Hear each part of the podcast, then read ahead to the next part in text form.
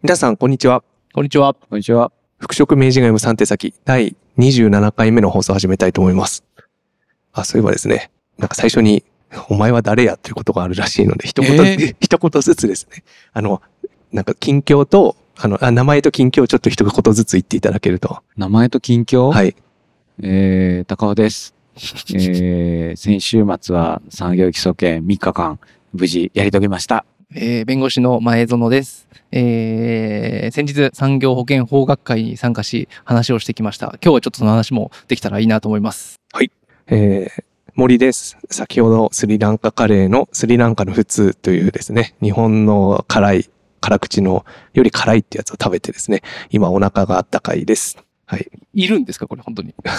いるんです。いるんです。いるんですねはい。それは何のために？こう、声、声が誰がどれの声だったかってもう忘れちゃうってこと？えっと、今日、今回から聞き始めた方が、もう全然区別つかなくて、なるほどねはい。いきなりなんかもう勝手知ったる風で始まると何のこっちゃわからんし、どの声が誰かも知らなきゃわかんないか。そうですそうですあそういう意味では最初の前工場にやっぱりこうちょっとボリュームを持たしてはい。ある程度この番組はみ たいなはい、待って、また復活させることになるってことですか？いやいや、でもそれぞれがね、はい言うのがいいんですよ。なるほどね。わかりましたはいわかりました。はい。次からじゃあ、振り、振りますんで、また考えておいてください。もうちょっと気の利いたやつをうんね。はいそうですね。えっ、と、で、今日は、え3人対面で収録してます。はい。はい場所は、えー前園総合法律事務所です。はい。ようこそその字はあれですよね。あの、僕の高尾宗氏のそうじゃない方の、なんか、ややこしいな感じ。ややこしい弁護士事務所が使いがちな、あの、そはい。なんとなくかっこいい形の自覚の、はい。はい。そうです。う。はい。博多にあります。博多じゃないんですかね。まあ、福岡ですね。はい。この、あの、福岡博多論争は、ちょっと僕も忘れちゃったんで、あんまり今日こう話せないですけど、あの、結構あるので、うんあんまうかつに、あの、福岡博多を一緒にしない方がいいっていう。そうですね説ははい、ありますね。はい。失礼いたしました。先ほど事務所の見学をさせていただいて、もう、おしゃれですよね。そうですね。壁の色を何回も塗り替えたとか。そもそもね、事務所をあんまりやってない、こう、デザイナーの方というか、建築士の方にやってもらったとかですね。ちょっとこう、なんていうか、事前の想定とは違って、えーいい意味でもデザイン性重視で、うん。実用性が、あの、あれっていうようなところが 見受けられますね。それはそうですね。ちょっといろいろこう、かゆいところはですね、あの、後で出したりしたんですけど、なかなかこう、今になって気づくことはやっぱりあるっていうのは、これはうん内装工事あるあるなので、なるほどこ。れは次回以降に生かしていくということでですね。なるほど。もう、あの、次のビッグな事務所への移転をこう、視野に。いや、もう全くないですね。もう、できればもうここでもうあれですね、自分の好きなようにこう、どんどんこう変えて、変えていくっていうのをやっていきたいと。好きなようにっていう意味ではね、執務室には、まず P は置いてあり、あ、それ言っちゃいけないじゃないのかな。あの、それ、今のは P ですね。あの妻にもまだ言ってないので、そろそろクレジットの明細で知るんです何があり。みたいなね。うん。P、P、があり、P、P、があり、はい非常に楽しそうな。あでも、その意味では、まあ僕も、あの、家で、あの、事務所にしてるんですけども、後ろには自転車があり、うん。映ってますけどね。はい。背景、バーチャル解けた時には。あれは、ただ、えっと、ローラー代用なんで、あの、二代目というんですかね。うんあの、本命は、あの、右にあります。はい。高尾先生もそのうち背景にアルファロメオが映ってたりなんかする いやいやいや駐車場からやってますみたいな。は。はいい。そうね。いやいや、うちあの、いわゆる、なんていうの、タワー型立中なんで、はい。入ったままだと、なんか二酸化炭素食らって死ぬかもしれないんで、あの、ダメなやつです。あの、普通のね、あの、時価で行ける、うーパーキングだったら、もちろん車内からの、こう、中継っていうのもできたんですけど、うちはちょっとできないですね。うん、残念。はい。あとは、その事務所で気になったのは、あのーなんですか、待合コーナーにしようと思ったら、人が待つような、えー、下手くそな予約管理はしてないから不要になって、そこがギャラリーになっているということです。ね。はい。写真がこう飾られており、最初から確信犯じゃないかなと思うのが、スポットライトが用意されてましたね。はい。そうですね。うんうん。はい。まあ、あの、そもそももうオンライン化されたので、裁判も今結構ウェブですし、あの、来客もウェブの時もありますし、なるほどまあ、そもそも弁護士一人なんで来客が勝ち合うことってほぼよく考えたらないですよ。うんうんうんううんん。あ、そっかそっか。うん。そりゃそうだ。はい。まあ、だからそれはそうだな勝手に来たりしないもんね。そうなんですよ。だからまあ、やっぱ確信犯でしたね。あれは。結構立地としてはいい、いい立地ですよね。立地は多分かなりいい方じゃないですかね。最寄り駅が、まあ地下鉄の駅が本当目の前ですし、うん。はい。あの、西鉄っていううん福岡の駅も近いので、うんはい。博多駅から来るときはその地下鉄が相当なんか無縁なルートを通ってくるやつですね。まあ、実は駅と駅で言うとすごく3駅しかないんですけど、あの、もう駅が結構深いところまで行くので、うんで、そうですね。駅のその改札までたどり着くまでにちょっとこうめんどくさいって感じですね。うんあとこう緊急車両がやっぱ通りますね、よくね。あまあ、あ大通りですね。ね。二石病院が近いので。はいはいはい。それから、向かいには九州電力さんのビルがそびえ立っております。いくつもいくつも。いくつもいくつも。そうなるとやっぱり九州電力や九州九電工あたりのこう顧問何か弁護士。顧問弁護士をこれから狙いを定めていくということで。いえ、それはいたしません。えそんなとこに、あ、あの、いきなり外野から首突っ込んだら、マフィアにやられるって。マフィアかどうかわかりませんが、その先輩弁護士に怒られるかもしれないですとか。いや、もうその、ななんていうんですか、ちょっと言い方は難しいですけど、みんながやりたくない、やりたがらないような、こうお片付け的な仕事だけスポットでやりますよみたいなところから少しずつこう、入り込んでいくとか。あんまり触れない方がいいようですかね、これは。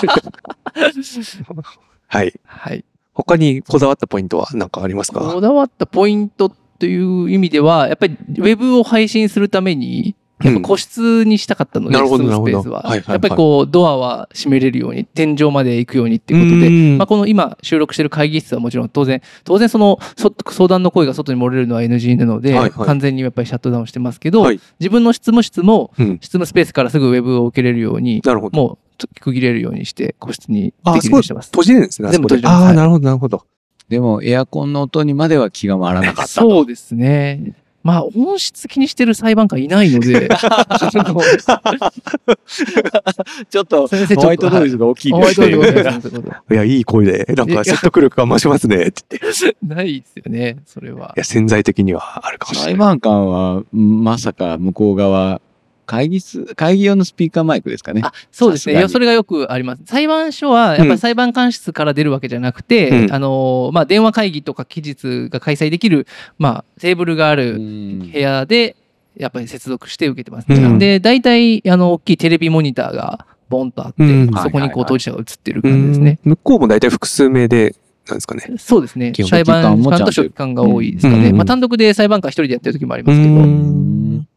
うんじゃあ、まかり間違っても、まあ、さすがにパソコンの内蔵マイクでやるようなことはないし、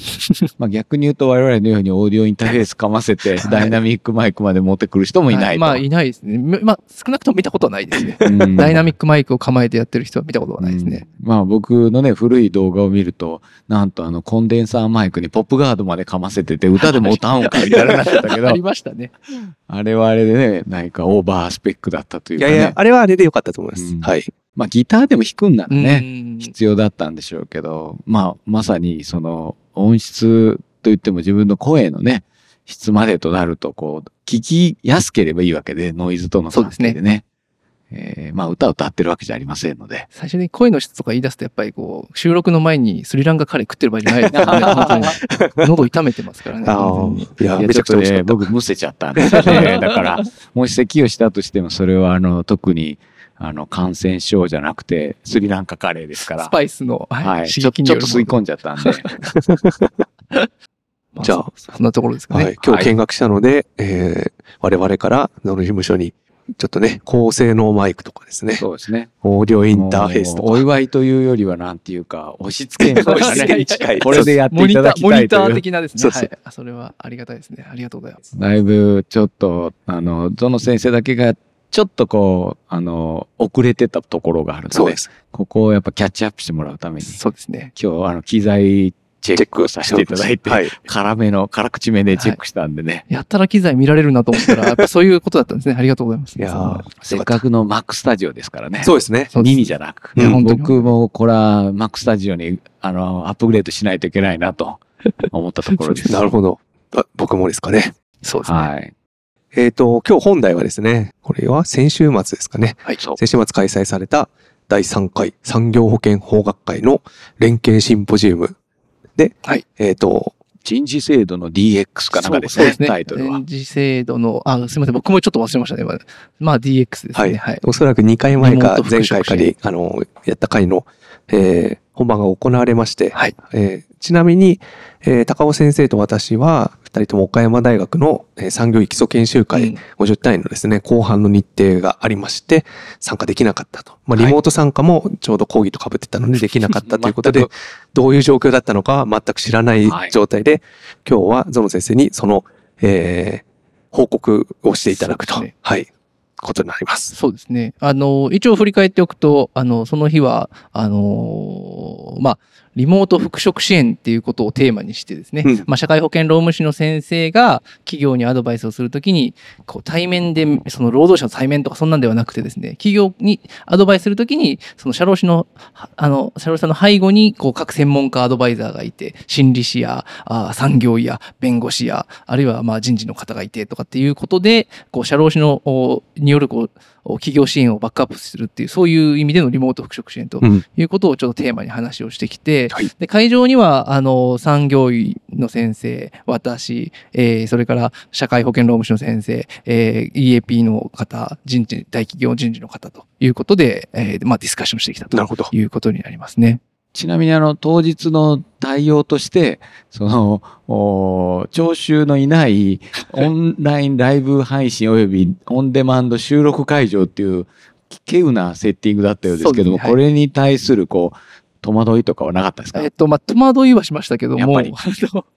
ただ、えっとですね、そうですね、会場は、ままあ、割と広くて、多分、キャパ的には多分50人ぐらいは入れるような会場で、えっと、横一列でこうですね、テテーブルを並べ、みんながカメラの方向に向かって、一列で話すっていう、そういうスタイルでしたね。なるほど。収録スタッフはいた。収録スタッフはもちろんいましたで、。収録スタッフに向かってだけなんか、そうですね。ニコニコしながらやったわけですね。そうですね。まあ、あの、横、もう常に横見てみんな喋ってましたね主には、あの、司会していただいた小島健一先生が話を振ってくださるので、まあ、小島先生に向かって回答するという、そういう。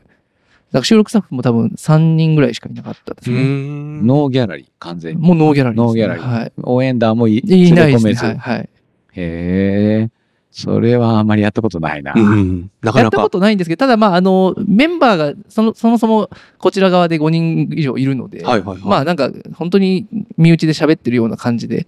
話をしたので、まあそこはそこで別に良かったのかなと思うんですけどね。一応その、先ほど言われたように横一列で並んでるから、はいなんかすごい、こう、横の向向こうの向こうを見ながら、そうです。前園先生みたいな感じで、こんな感じ立ち上がるだったわけですよね。ことまではせなかったですけど、はいまああの、リクライニングをこうちょっと下げながらこう話すみたいな、そんな雰囲気ではありましたね。なるほど。そこは、まあ、そんな感じだったんですね。だけど、まあ事前にそのメンバー、あの、ウェブで会ってたので、はいはいはい。あの、初めて感はそんなになくて、うん。むしろこうリアルで会えて嬉しいっていう、なんか結構みんなそういう、なんか嬉しそうに喋ってるっていうう、ん。結構たいい雰囲気で話せたなと思いますね。うん。なるほど。では、ちょっとはい。本題を振り返っていただいて。はい。いや、えっと、僕結構本当にこう、すごくいい一日だったなと思っていて、あの、まあ、主にはその、そうですね、小島先生がまとめて、司会としてまとめていただいたのは、各専門家のその枠組みとか役割っていう言葉をみんな使ってたねっていうふうに、うん。こう、まとめててくれたんですけど、まあ、そもそもがだから、こんあの、高尾メソッド、面接シナリオとかをはじをはじめとするあのツールとか、まあ、そもそもその高尾メソッドとかって考え方が、まあ、一つの枠組みをこう作るっていうところがあるので、その枠組みの中で、その、どういうこう産業医だったらどういう役割を果たすっていうか、あの、心理師だったらどういう役割を果たすっていう、なんか結構そ、そこをこう、みんな、あの、前提の土台ができてたっていうかですね、うんうんうん。なんか結構そこを基礎としてみんなそ俺々おののの立場から話すっていうことだったので、うんうんうん。あの非常にあのみんなそれぞれ役割がちゃんとできたっていうようなところあで、ーなるほどね。僕は結構、うん。はいあの良かったなと思うんですよね。うんうんうん。一番関心が僕が個人的にあったのは、うん。やっぱ産業医の先生の役割のところで、その産業医の先生がじゃあその労働契約とかいうことで整理を給付職をし整理した時にじゃあまあやることがまああるあるのかそれともその何をやればいいのかっていうそこの部分が、まあ、僕は全然ピンときてなかったんですよ実は。まあ、高尾先生が冗談で、あの、もう産業医はやることがないみたいな 感じで、まあ、わざと冗談でね、言ってあのおられる時があったんですけど、でも実際その来られた産業医の先生は、その高尾メソッド前提にずっと産業医としてバリバリやられているので、じゃあどういうふうに話をされるのかなっていうふうに、そこはかなり期待して臨んでたんですけど、うんうんうん。でもその産業医の先生がおっしゃるに、実はもう寄り添うっていうスタンスは、そのさ高尾メソッドをを取り入れる前と後で全然変わってないっていう話から始まってですね。うだもう寄り添うんですっていうことを言っていへて、ーもうそこから僕はおっと思って、うんあ、やっぱそう、そういうことができるのかと思ってですあね。あ。メソッドを使ってても寄り添うことができるとそうです。ね。だから、なんかむ、ちょっとあんまり正確に僕記憶できてないので、あんま細かい話に立ち入れるわけには多分いけないと思うんですけど、まあ、うんアーカイブ見てもらわないといけないと思うんですけど、まあ、今はどこ昔と違って今はその復職の基準とか、あそこがもうゴール的なものが明確にあるから、もうそこに向かって自分のそのアドバイスをこうできるっていう、そういうことを言っていて、はいだからもう言ってみれば、その人の、その自分の、だからその産業医としての培った経験とか知識を使って、うん。その人のキャリア全体を考えてあげるとか、うんうんなんかそういうことを、あの、なんかふ、その、その人のキャリアとか人生レベルまで踏み込んで、こう、アドバイスすることができるから、なんかす、それはすごいいいですっていう話をしていて、うんあ、そういうこともあるんだってうんうんうんうん。思ったっていうところですね。うんうんなるほどね。まあ僕が考えても、えっ、と、僕は産業医として関わってるわけじゃなくて、どっちかというと、はっきり顧問医的な場合もあるけれども、うん実務の産業医の先生が、えっ、と、その立場を明確にした上で、寄り添うっていう表現をするよりは、伴走型かもしれないけど、はいはいはい。伴走的にやるのはまあ止めないし、まあでも大事なのは入り口に、えっと、医療契約とまでは言わないけども、労働者側からのい一緒にやってほしいとか、一緒に走ってほしいとか、こういうことについて教えてほしいっていう、その、まあ暗黙の医療契約みたいなものがある上で、えーその従業員側の立場に立って支援するっていうのは構わないと思うし、その前提として、要するに今言った基準とかが、産業医が変えられないんだったら別にその伴走してもいいのよね。従来型の場合には寄り添った上に産業医が基準変えられるから、えっと、なんて言うんだろう、梅雨払いみたいになっちゃって、えー行く先行く先をこけないように全部道を作ってあげるみたいな、そういうやり方が、まあ、従来型だと思うね。はいはいは確かにその昔はその取り入れる前はそのなんか配慮条件っていうんですかね。復職の時の配慮条件みたいなのがいっぱいこう選択肢としてあってそこをどう組み合わせていくかみたいなこともあったけど、うん。もう今はそうじゃなくてむしろこう復職基準が明確だからなんかそういうことではなくて、うんうんなんかそうそうそういう話をしてました。うんうんね。うん。ちなみに、当該産業医の先生は、社労士試験も合格されてますけど、はい。なんかそういうことが、こう、ちらっとこう、発言の中に垣間見えるような部分は何かあったんですか？えっとですね、だそうですね、あの結局、スキルとしては、その就業規則の説明とか全然できるっていう言ってて、はいはいあの当然就業規則見てるし、うん。就業規則のその背景となってる法律のを知ってるから全然できるけどもうあえてやらないって言ってましたね、うんもうそこはもう役割はもう私じゃないからその人事の方にっていうふうにもうやるっていう。うん。あでもね知ってるだけでその就業規則を踏み越えた対応をしないというか今就業規則があるんだからその通りやるっていうのは。そうね。まさに、就業規則を知らない産業医保健職からの質問が、休職期間が満了したらどうなるんですかという、それをあたかも高尾に対する不満のようにぶつけられる質問ね。確かにこの基準だと復帰できないかもしれないんですけどもどうすればいいですか？みたいな。お前のせいやみたいなね。こういうことはなくなるでしょうね。そんなことがあるんですね。不思議ですね。確かにね、就業規則をよくご理解されてれば、給食間満了に対して、もう、それは、あの、あらかじめ定められており、まあ、それを合意した上で採用されてるっていう理解になるよね。まあその人事の人がやればちゃんと制度の説明になるけど、なんか産業医はあくまでその会社の内部の人じゃないから、その産業医が説明するとなんかこうアドバイスチックになるから、それも良くないっていう、なんかそんな話もさはいはいはい。それはそうで、えっとね、これ前にも言ったことあるんだけど、えっと、産業の先生の中には、最近、えっと、現職復帰的なことについて、その、僕はあんまりお勧めしない療養中の定期的な面談の中で、本人が、えっ、と、ここに戻りたいとか、ここに行きたいって言ったら、それはダメって言ってくれる産業はいるんだけど、うん。これが今のまさに話で、従業員側の受け止め方は、それがダメならこれはどうですかと言って次の面談で言ってくるだけで、うん。何が言いたいかというと人事がルールとしてこうだと説明したら、もう基本的に労働者側はもう言ってこないわけ。もうそれダメだから、全部。うんうんだけど、産業医が言うと、その医学的まさにアドバイスのように聞こえるから、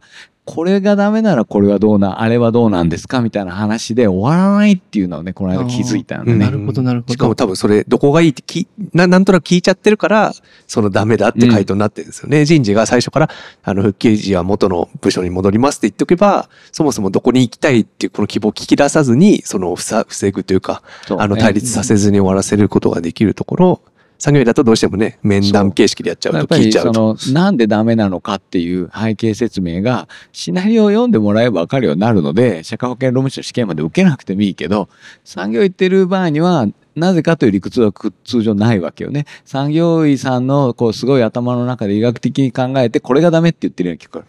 でも総務人事が説明するときにはまあ、おそらくシナリオを使うようになればなるほど要するに職務を限定してない労働契約なんだからその現職もできないのになぜそっちならできるというその理屈が成り立たないという説明が付加されれば要するにもう現職以外は全部基本的にあの違う部署で ABC ってあったとしてもまあそれ A がダメなら B みたいな話にはならないっていうのはもうわかるわけね。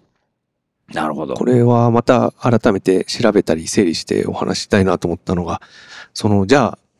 社労士資格までっていう話を今される、されたと思うんですけど、まあ、基礎研の中でも実は質問でよく上がるのが、高尾先生の話聞いてると、何か労務管理についてなんか勉強する方法はないですかっていうのを聞かれるのはよくあるんですけど、なんかそんなに、あの、僕、不思議なことで、僕らが考えている労務管理をまるっとそのまま勉強できるもの、なんかあんまりないような気がして、例えば、あの、これもまだ調べてない、よくちゃんちゃんと調べてないんですけど、よ世にある本の労務管理の基本がわかる本とか、うんなんか新しい人事労務管理みたいなテキスト本見ても、なんかちょっと的外れな話をして、なんか根本的なところまでとおよあの手が届いてないなと思うんですよね。多分ね、ちょっとダイレクトじゃないけど、えっ、と、医師国試におけるね、公衆衛生の勉強の仕方と似てるんじゃないかなと思うんだけど、ちょっと、あの、ゾノ先生にいっぱい話してもらうはずが、長い話になりかねないんだけど、公衆衛生の勉強ってね、みんな一生懸命、こう、統計の数字とか覚え出すと、ものすごいこう、あの、勉強するのは大変っていうふうに考えるんだけど、僕に言わせると、医師国試における公衆衛生の勉強の仕方は、えっ、と、大学医学部6年間は文科省の管轄で、で、医師になってからは厚労省の管轄になるのよね。うん。その時に、医師っていうのは、な昔あったようなね、プロフェッショナルフリーダーみたいなことじゃなくて、ちゃんと厚労省の定めた制度の中で言われたようにやるんだよっていうね、しつけをされる機会が医師国試なわけよ。でその一番大きなところが医療行政でありうん公衆衛生何が言いたかったら要するにそういう文脈の中で問題を読めば答えは大体自明なのよね。あとはその大きな理屈に当てはめた時にあこちょっとこういう整理でなぜこういうことになるのかなっていうのを答えを覚えるんじゃなくてその理屈を考えたら覚えなくて済むようになうる。んまあ、何が言いたかったかっていうと労務管理を一つ一つ覚えるっていうのがむしろ世にある本だと思うんだけど、えー産業医や保健職が労務管理を学ぶとしたらまずこの、えーえー会社が社会的強者であり労働者が弱者であるというこの構造と労働者保護的な全体像を考えたら大体多分こうなるよなというね想像がまずできるわけね。でその想像の加減で、えー自分なりのこう答えをまず考えてみてでルールと照らしてみたらあもっと保護的なのかとかあそこまで保護しなくていいのかみたいな感じで考えれば全部覚える必要はなくてでその取っかかりとしてそうなると、まあ、裁判例なんかを見ながらそういうところの自分の感覚をアジャストしていくだけでも労務管理が大体なんかつかめていく。で細かいことは大体産業研修会で森くんが横にいる時の僕のやり方見てたらだったっけって聞いてるわけで あのあと細かいことはまだ調べるわけで大まかな感覚をつかむっていうことで十分なのかなと思うんですけどね長くてすいませんね。ありがとうございます。まあ確かにね、その、法律は本当に人事労務の分野とか、それから労働法変わりまくるので、その、うんそれだけ追っていくっていうだけでももう大変な専門家仕事なので、うんうんまあ、原理原則を抑えておかんおくと、まあ確かにそこから発想できるんでですね。まあそれ必要な話だなというふうには思いますけど。まああの、ちなみにその先ほどのちょっと話も産業医の先生のお話を聞いてる中で、はいこれちょっとなんか、あの、司会の先生が割とこうニコニコしながら、あえて聞いてるのかなと思いながら産業医の先生に聞いてた質問が、先生、そのやり方って結局なんか医者らしくできてませんかみたいな。むしろ医者みたい、医者みたいじゃないけど、むしろ本当に医者らしい仕事になってませんかみたいなことを聞いてて、あ、そうかもしれませんみたいな回答になってて、なるほどね。あ、そうかと思ったんですね。なるほど、なるほど。だから、まあ、そういう意味では、あのーなんていうか、すまあ、産業医と臨床医の先生ってそれぞれ、あの、役立ち方とかあの役割とか違うんですけど、うんうんうんまあ、産業医としての役割をある程度明確に見出した方は、うんその産業医としてのこの、なんていうんですかね、あの、プロフェッショナリズムをうんうんどんどんこう磨いていけるっていうのが実はあるんじゃないかっていうのは僕結構勝手に想像して思ってましたね。なんとなくイメージとしては、あの、よく、あの、労働新聞社面接シナリオ本で、あの、提示した産業医の役割に近いところがあるのかもしれないですね。うん人事がしっかり説明できるんだったら外ボ、ケじゃなくてね。うん。あの本当に真の意味限で。界も踏まえた上で、はい。本当に労働者の広報支援をしてあげられる。うんうんうんそんな感じでしたね。うんだから確かにその面接シナリオの中での役割っていうか、いなんかあの登場人物の発言っていう意味ではそんなにないのかもしれないうんなとは思いながらも、うんうん。だけどまあ実際考えてみればその労働者の方が、まあ、要はメンタル崩してるわけなので、うん。そのえ頼りになれる存在であるっていうのは絶対誰か必要なはずなので、うん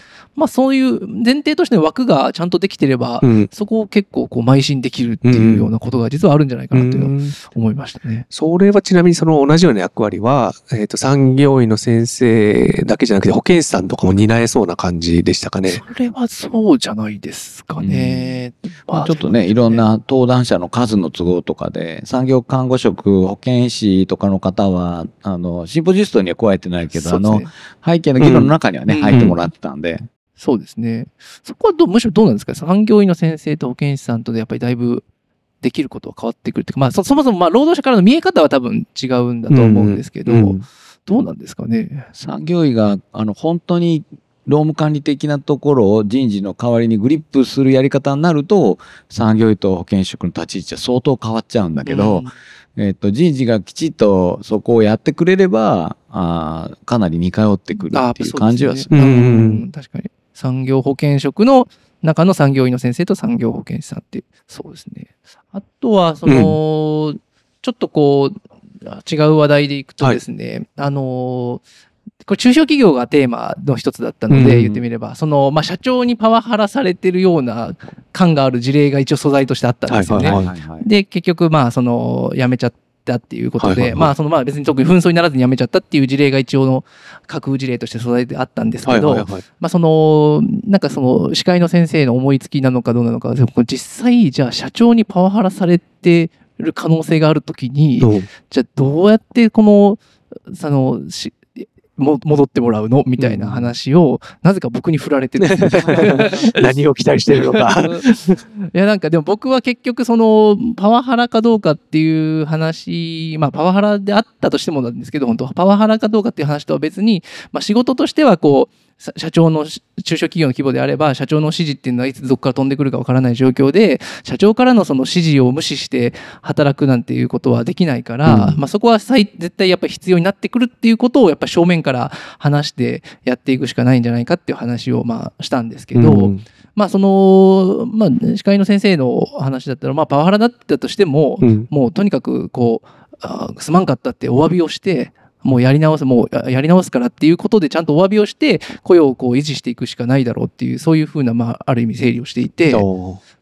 や、確かに、その中小企業で本当にパワハラ社長がいて10人ぐらいの会社で、はいはい。ってなったら、もうだって、でしかもパワハラが仮にあったとしたら、もうそれだって、謝ってお詫びして、まあ、賠償とかもしするんだったらして、うん。で、そこから仕切り直して雇用を維持するしか方法多分ないなと思っうん。今のところ思っていて、で、そういう話になった時に、いや、僕が思ったのは、あ、そうかと、その、むしろ、この、なんていうか、そちゃんと労務管理の視点で考えるっていうことは、どうあっても辞めさせるって方向では考えないなと思って、うんうん。その従業員を、うんうん。だってさっきの話だってそのまあそれは社長たちの本音はもうやめてもらうしかないかなとかやめてほしいとかいろいろあると思うんですけど、うん。専門家の外部の専門家の立場からしたらどうやって雇用を維持させるかしかやっぱか考えないので、うんうんうん。そその視点はすごく大事だしなんかそこ結構ハッとしましたね、うん。なんかこうメソッドでもそうですけど労務管理を前提にしたら例えばパワハラだったらもうあの要は事実消せないからそのおなんていうかこういうふうにお詫びをしたり賠償してえそこから元にも仕事してもらうっていうような話に整理しないといけないし、まあ、パワハラじゃないかどとかパワハラかどうかわからん時はそれはそれで当然今まで私たちが話してるみたいにあのちゃんと業務をしてもらうっていうそれ切り分けて業務してもらうっていう整理になって仕事してもらうって話なので結局どうあってもなんか辞めさせるとかじゃなくてむしろ雇用を維持するためにどうするべきかっていうそっちの方向で話がなんか整理できるのかなっていうのを今回結構学んだなのでるほどね。うん。まあ、あの、周知報告書を使うことでね、復帰意思表示をしている人に、えー退職とかね、そういう話はないっていう、こう、そういう整理もしてるし、まあ、あの、もしパワハラが黒だった時も、加害者側を一応左遷的に移動させればいいというものの、当該被害者労働者にも、えっ、と、社内で出会ったりすることはあるという前提でしか復職は、まあ、ある意味許容しないのを見ると、今の社長がパワハラっていうのと一緒で、もう一回じゃあそれはもう生産して、お詫びするなりするから生産して、なんかもう、あの、また、以前、なんか、リセットって言っていいのかどうかわかんないけど、同じように働かなきゃいけない。その同じようには、その、被害労働者の側も同じように働くっていうのが含まれてることで雇用が維持されるっていうね。なんか今の中小企業の例はすごく、ひょっとしたらいいのかもしれないね。そうなんですよ意外とあのそういうそこまで踏み込んで考えたことがなないことが分かって確かにそのパワハラ社長がいてパワハラ社長は職場に必ずいるとだけど辞めさせる以外の方法ってなんだろうみたいな風に考えたらやっぱりこうリセットしてお詫びしてでもちろん再発防止をしてでで結局声を維持するっていう話なので、なんかそうなるともう世のなんかほとんどの弁護士に来る事例はもうなんかもう退職紛争みたいな話にどうしてもなっちゃうんですけど、まあ、そうそういう発想にならないなと思ったのがすごく今回気づきでしたね。なんかその、逆に今自分が思ったのは、まあ、ちょっと、今まで、まあ、ある職歴の中で、あの、すごい社長がいたなっていうのを思い出してですね。いや、だから結局、中小企業の社長って、その再発防止のところ相当難しいのかなと。要するに、に絶対変わんないんだろうな、またやるだろうなっていうのは、あの一つ思うところでまあその社長は、あの普通に椅子を蹴り飛ばして、ボーンってやって、まあ、結果的にはまあ、それ耐える人がの、耐えられる人が残ってたので、それを見た、見て恐れおののいた、あうん。の新入社員が辞めちゃったんですけども、うん。なんか変えらんないのかなって一つ思ったのがちょっと、そこ、そこが多分キーになるのかな、あ最後は。思います思います。うんもう、まあ実際だから世の中そうなのかなっていう気もちょっとするんですけど、だけどまあそのあくまでその私たちは会社の中にいる上司の部下でもないうん。でどうすればいいかっていうふうに考えるうんうん。のでどうすれば良くなるかとか、まあ、そういう視点で考えるとやっぱやめさせるっていうなんか話にはなならんよなうんましてやうまくやめさせるとかなんかそんな話には確かに。まあならんよなっていうのを今回ちょっと思いましたね。うん結果的にね、最終的に、えっと、本人がそれでどうするか判断するっていう方向で、また、ああのね、要するに、またあの社長だったらやりかねんからもうやめとこうみたいな話で選ぶ可能性はあるものの、会社から積極的にっていうのはないのと、ただなんかそこで一つ、やっぱ、まさにそれが中小企業の支援ってところにつながるのかなと思ったのが、だそれがいいのかちょっとかなりわかんないですけども、それ、周知報告とか、10人の会社で誰当てに出すのって思うんですよねうん。だって人事やってんの、きもう実質社長だったりするわけじゃないですか。社長当てには出しづらいですよね、そんな。うん。しかも療養初期に。そこがやっぱりいつも言う、その、人の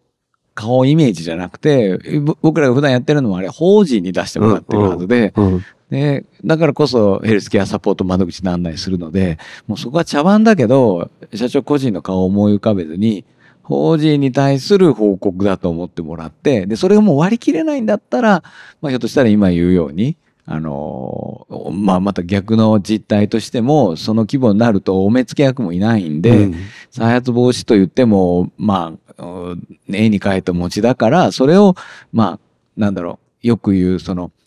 労働者側が自分の決断として決めるのであれば、それを妨げるものは、まあ逆に言うと、労働法に準拠すればするほど、労働者が、えー契約を解消しようとすることに対しては、まあ2週間と1ヶ月の差でそこまで言っていいのかどうかわからないけども、その面でも保護されてるわけだから、うんいやでも今のお話の中で結構到達あの我々の当日の到達点の一つもあって結局その社長中小企業ってなった時にさっき森先生おっしゃったように社長宛てにじゃあどうどうするのかって、うん。でも実際そのほ法人、まあ、法人じゃないかあの事業者さんももちろんあるという前提ですけど法人があってですね、うんうん。社長は別に法人の大役員でしかないわけなので、法人そのものではないと。うん。だから、あの、法人としての制度のもとにおいては、社長もそれに従わざるを得ないので、うんうん。だから法人宛てに文章を出してもらうっていうことは、別に社長宛てに文章を出してもらうってわけではないっていう、そういう整理も、まあ、あの、一応理屈上はまずできて、うんで、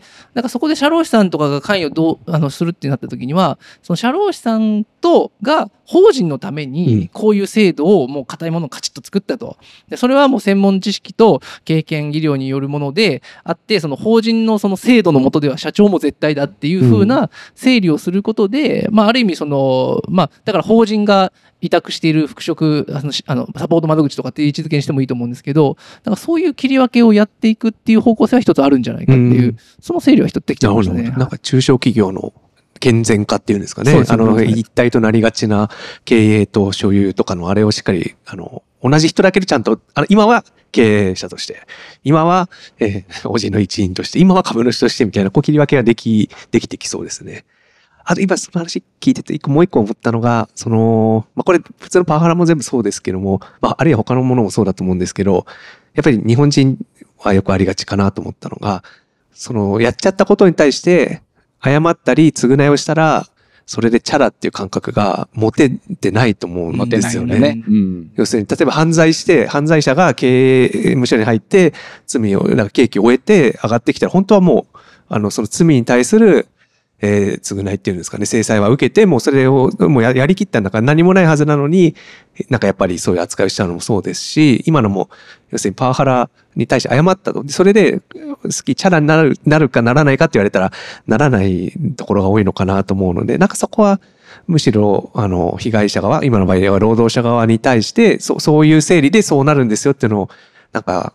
誰かがしっかり説明しとかないと、うまく伝わらないかもしれないですね。確かに、まあ、ちょっと話はすっ飛ぶような感じはするけどそのソーシャルキャピタルの議論なんかするときにもそのものの考え方として要するに過去の、えーなんとか例えば日本人で言うと我々の何何代も前の人たちがやった戦争の賠償責任みたいなのをずっと追い続けるというふうにこう自分たちは過去の人たちの後にあると思うのか自分たちはもうそれは関係ない独立した自分たちと考えるのかでなんかそのソーシャルキャピタルみたいな考え方の元になるのはコミュニタリアン的なっていうなんかコミュニティっていうものがあるというね、なん。か人間関係っていうのがあるっていうのを前提にして考えるわけで、まあ、そうすると会社っていうところにそのコミュニティ的発想を持てば全チャラにやっぱなりにくくて、うんまあ、欧米的によくあるようなそういう、まあ、その過去は過去、今は今みたいな線引きできれば、さっきのね、もう一回ちゃんと償ったらもう何もなかったように、まあなんか一からできるみたいな、どうしてもちょっと理屈として、えっ、と、一回けじめをつけたらそこで終わって、もう一回まっさらからやってっていう要素をやや含んで。前提として要求してしまっているなと。だから、まあ、そこがドライというか言われれば、確かに日本人的な自分がいるのは、えっ、と、親のおかげ、親がいるのは先祖のおかげみたいな、なんかこのこう、脈々と続くものを、組むか組んで取るか、それは別とするかということやね。さあ、なんか今日は、あの、全然時間の展開を考えてなかったので、えーそうですね。まだありますよね。まあ、あの、そうですね。でも、あ今2つぐらいが結構、あの、大きなハイライトだったので、あとはアーカイブを皆さん会員になってあなるほど読めばいい、見ればいいんじゃないでしょうか。ったのは、はいあの、前のポッドキャストでもはいはい気にされてた人事担当者面接シナリオをどう見たかっていうのはちょっと気になったんですけど、なんか言われてまはい、した。あの、その質問はあって、はいあの、一回やっぱり人事内でざわついたというか、え、本当に読むこれ？みたいな。え読むの？っていうなんかやりとりがあったらしいんですけど、はいはいはまあ読むというふうに決めてやって、うん今はもうそんなになんか違和感はないなるほど。そんな感じで一回読んじゃえば、まあそんなもんかなと。はい。という感じでしたね。あなるほどね。だからその、そのざわついたのがちょうどあれだったんじゃないですか。あの、無反応だった時期で、高尾先生が実際会って、あ、もう読もうって決まったんじゃないですかねい。や、それ聞いたんですよ。だから、その、いや、ちなみにそれは、その、高尾先生と、あ、これ、懇親会の話だから、まあいいか。あの、高尾先生と飲んだ後に読もうって決まったんですかって聞いたら、いや、飲む前ですって言ってたうんですよ。ちゃんと受け止めてくれてたんやね。なるほど、なるほど、なるほど。それで言うとね、あの、直近で、えっ、と、社労士系の研修会で時間たっぷりくれたんで、えっ、と、ロールプレイっていうことでシナリオを読ませました。お15分かけて。あの、あなた人事総務担当者、あなた聞く側で、まあ聞く側はただ聞かされるだけなんだけど、はいはいはい。もうあの、4ページ丸まま読ましたら、あれ一回読んだら多分もう読めばいいかな、うんなるんで、うんなんか今後のね、自治研修として、あの、シナリオを読ませる実習は、まあさっきにも言ったのよ。こんなん時間の無駄だと思うかもしれないけど、まあ一回やってみようって言ってね。うんうんうんうんまあ、そういう意味ではもう一回なんか、あの、打ち合わせで読んじゃえば、まあ、読めばいいんですよねっていう感じのね。なんだか何がハードルだったか思ったけど、一回やってみるっていうね。うんうんうんだって、あれって、その、演劇の役者になれみたいな感じじゃない？確かにそうすると、そういう、そ素養というか、そういう毛がある人は、あの、結構ノリノリでやっちゃうかもしれないんだけど、そうじゃない人は、最初のこう、あの、気恥ずかしさを超えられないんで、まあ一回ロールプレイでやったら、あ、気恥ずかしもなんともないとね。うんまるでただ仕事としてこういう場面ってよくあったらと。長短あるけど会議のね、うん。前になんか突然あの役員会議の司会進行しろと言われた時に次第を作ってひたすらもうそれを一字一句間違いなく粗相の粗相のないように読んだみたいな、まあ、そういう感じになっていくっていうのって一緒なのかなと。ね。いや結局当日も話あったんですけど、うん。なんかみんな結局プロンプトというか、うん。その事前の何か準備資料は作るから、まあそうそうですよね。だからそれだったらもう面接シナリオで作った方がいいじゃないっていう、うん。そういう話もちょっと出ました間ね。違いないですね。はプロンプト絶対、あの、やりきれないですし、いつも言い足りない、大体言い足りないの方に行っちゃいますよね。箇条書きじゃね。そうそうそうそうで、伝わってないですもんね、そんなにさすがにそこまではなんか誘導もしてないし、あの、そうはなってないと思うけど、まあじゃあ読むだけだったらもう、あの、事前に作成した動画の上映会でいいんじゃないっていうところまでさすがにいかなかったですか？それなんかアバターっていう話はですね、あの、そこいいんじゃないか、ぜひは、議論はそこまで行ってないですね。うんうんちょっと懇親会でなんかそういう話もしましたけど。はいだからそれはあれじゃないですかね。なんかちょっと今パッと思いついたの。あの、この面接シナリオのやり方って、議会の答弁してるような、答弁資料を準備して答弁してるようなものじゃないですか。あ例えば国会のあの委員会の質問が全部アバターとかに代理回答させるようになれば、もうそう進んでってもおかしくないんじゃないかな。じゃあまさに陳述しますか陳述しますと同じレベルで、さすがにアバターにやらせるのはやりすぎと。まだ、あまだの、相手に対するある意味礼儀のようなもので、まだ。人間が読んでるっていうのは大事だよね。そうですねなるほど、よう分かった。あとそのプロンプトの話で出たのが、そのプロンプトもよくあるし、質疑応答というか、はいおお想定問答集みたいな、Q&A みたいなのを作ることも結構あると。うんだけど Q&A って結局その本人から質問ありきのうん回答になるから、結局その漏れなく、ダブりなく言うっていうのが難しいっていう、そうねそういう問題点もあったので、うんまあ確かにそのいろんなツールが世の中あるけど実質やっぱり漏れなくあのつとか効果的にっていう風になったらやっぱりできることはいろいろ限られてくるなと、うんうんいや使えるものっていうのはですね思いましたね。なるほど。まあ、ちなみに、はいいいですかね。次のセミナーも多分そういう話をしろってことだと思うんで、まあ、あのシナリオのメリットは。えー今日のね、これからの PR 会の予行演習ができちゃったっていう収録になりましたね、これおかげさまで。あのちなみにちょっと最後だ一言だけちょっとはい産業保険法学会ですねあの一度チャットで質問を受け付けてたんですよ。はいはい。うんであのこれこれ絶対その日その話をし全くしてない中で、はい。なぜか出てきたのが、はい。あの、現職復帰でいいんですか その、そういう質問が来て、これ絶対今日の話、絶対別の人のものを別のとこでも読んでるでしょみたいな質問があって、まあうん。その場でそんなに回答は別に当然できてないわけですけど、これはやっぱり、すごいやっぱり一大テーマだなと思って、はい、うん聞きました。また、またね、あの、どっかの機会でまた改めてやれればいいなと思って。そうね。事前の打ち合わせの時には、なんだかんだ言って、直前打ち合わせではね、結構原子クッキーの原則について、割と、あの、シンポジスとかで議論してもらったんで、まあ逆に言うと、あの時やっちゃったから、当日はもう、あの、いい感じで、あの、咀嚼が終わってたのかもしれないけど、まあ、時間的にもなかったんですけど、うん。まあ、小島先生が、あの、あ、あの、弁護士の先生が、あの、最初に、が、ちゃんと解説はしてくれたかなと思いますけど、まあ、現職復帰は、すみません、まあ、素朴に多分気になるのは絶対気になるんだろうなと思うので、なんか素朴に例えば裁判例あるけど、どうなんだろうって思う質問に対しては、やっぱり私たちもきちんと、あの、解説をしていくべきだというふうには思うんですけど、まあ、もし、なんか制度そのものがおかしいみたいな話とか、はい。なんかそういう感じで言ってるんだだったら、じゃあなんかその、代わりになる制度ってなんか考えられたらどういうふうになるんですかっていうのを逆にちょっと僕は聞いてみたいんですよね。うん。それは、まさに、それ考え出したら、あ、そんなことできないってことに気づくんです。こっちはね、あの、全くもって、あの、もう全部理屈を公開した、その制度案っていうのを提示してるわけなんだから、それがあかんっていうんやったら、あの、何か案提示しなさいよってことよね。まさにそうですね。まあそんな攻撃的な言い方は失礼いたしました。あの、まあ、しますけどあの、はい私のキャラですね。はい。じゃあ、結構いいお時間になったんで、なっちゃいそろそろ片付けをして出発しましょうか。はい。はい。では、皆さん今日もお聞きいただき。ありがとうございましたありがとうござい。ました。